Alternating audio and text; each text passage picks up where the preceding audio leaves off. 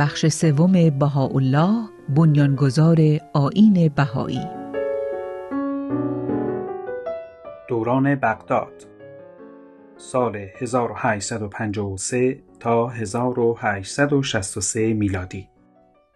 حضرت بهاءالله و همراهان پس از سه ماه سفر در وسط زمستان و در راههای پر از برف و یخ کوهستانهای مناطق غرب ایران بالاخره در آوریل 1853 به بغداد ورود نمودند.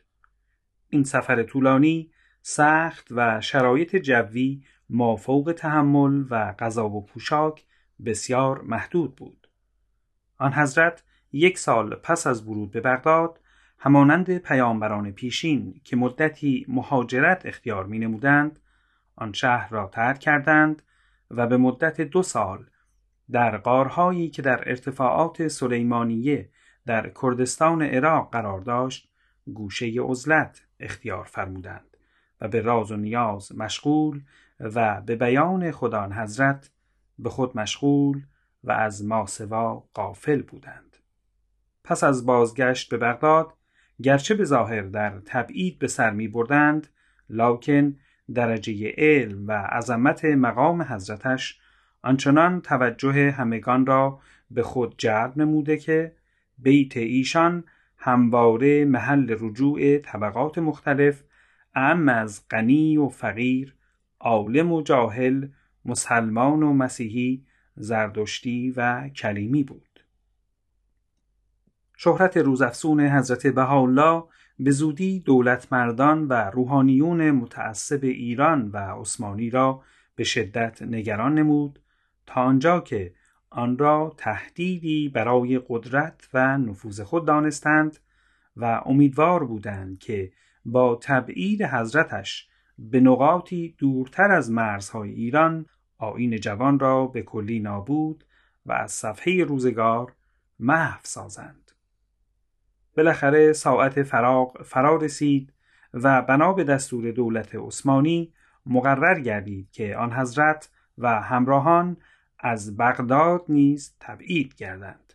حضرت بهاءالله کمی پیش از حرکت از بغداد در باقی در هومیان شهر مأموریت الهی خیش را که ده سال پیش در زندان سیاهچال و آن حضرت وحی شده بود علنا به پیروان خیش اعلان نمود. به این ترتیب نقاب از چهره برداشته شد و وعود کتب مقدسه تحقق یافت و من یظهر الله که باب به ظهورش وعده داده بود ظاهر گردید.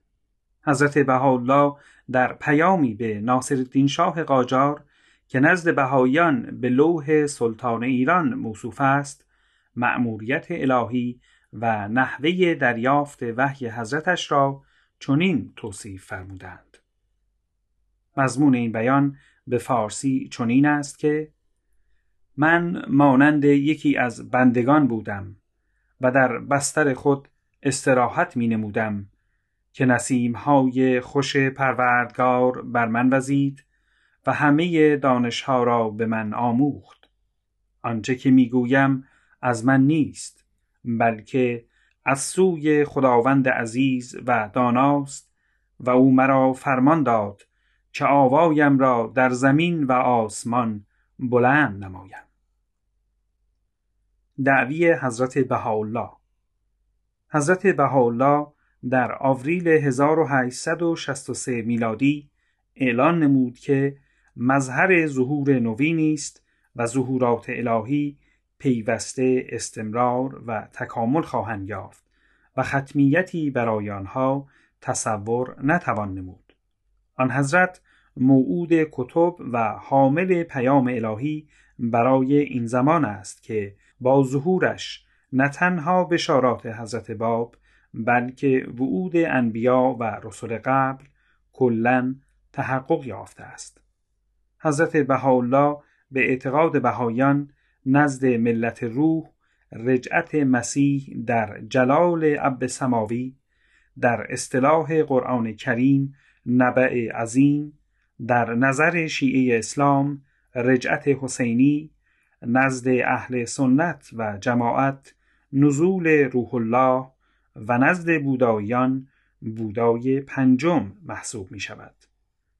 خداوند تبارک و تعالی در آینده نیز در فواصلی معین پیامبرانی را با تعالیمی متناسب با زمان ظهور برای هدایت خلق اعزام خواهد داشت. در طول سالهای اقامت در بغداد آثار متعددی از قلم حضرت بهاءالله نازل گردید که سه اثر به شرح زیر از مهمترین آنهاست. کتاب ایقان از جمله مهمترین آثار حضرت بهاءالله محسوب است که در زمان اقامت در بغداد نازل شده است. آن حضرت در این کتاب به اثبات وحدانیت و فردانیت ذات باری می‌پردازند و اینکه معرفت به ذات او بر مخلوق امکان پذیر نبوده و انبیای الهی تعالیم خود را از آن یک تا منبع فیض دریافت می نمایند. حضرتش در این کتاب به تعویل وعود و بشارات انجیل و قرآن می پردازند و معانی آن وعود را یک یک شهر می دهند. به علاوه اطاعت چشم بسته را تقبیح و شرایط جستجوی شخصی و مستقل حقیقت را بیان می دارند. کلمات مکنونه مجموعه است از نصایح عرفانی و اخلاقی حضرت بهاءالله به دو زبان فارسی و عربی این مجموعه کلا شامل 150 و چند فقره نصایح است که به بیان خدا آن حضرت بر انبیای قبل نیز وحی شده است. مضمون بیان به فارسی چنین است که این است آنچه که نازل شده از جبروت عزت به لسان قدرت و قوت بر پیامبران پیش از این. و ما برگرفتیم از آنها چکیده و جوهر آنها را و بر آنها جامعه اختصار پوشانیدیم و این فضل و موهبتی است از برای دوستان. هفت وادی بزرگترین اثر عرفانی بهاءالله محسوب است. آن حضرت در این اثر به بیان هفت وادی یا منزل می‌پردازند که سالک در سیر و سلوک روحانی باید بپیماید تا به مقصود خود یعنی معرفت حضرت باری که همانا معرفت فرستادگان اوست دست یابد.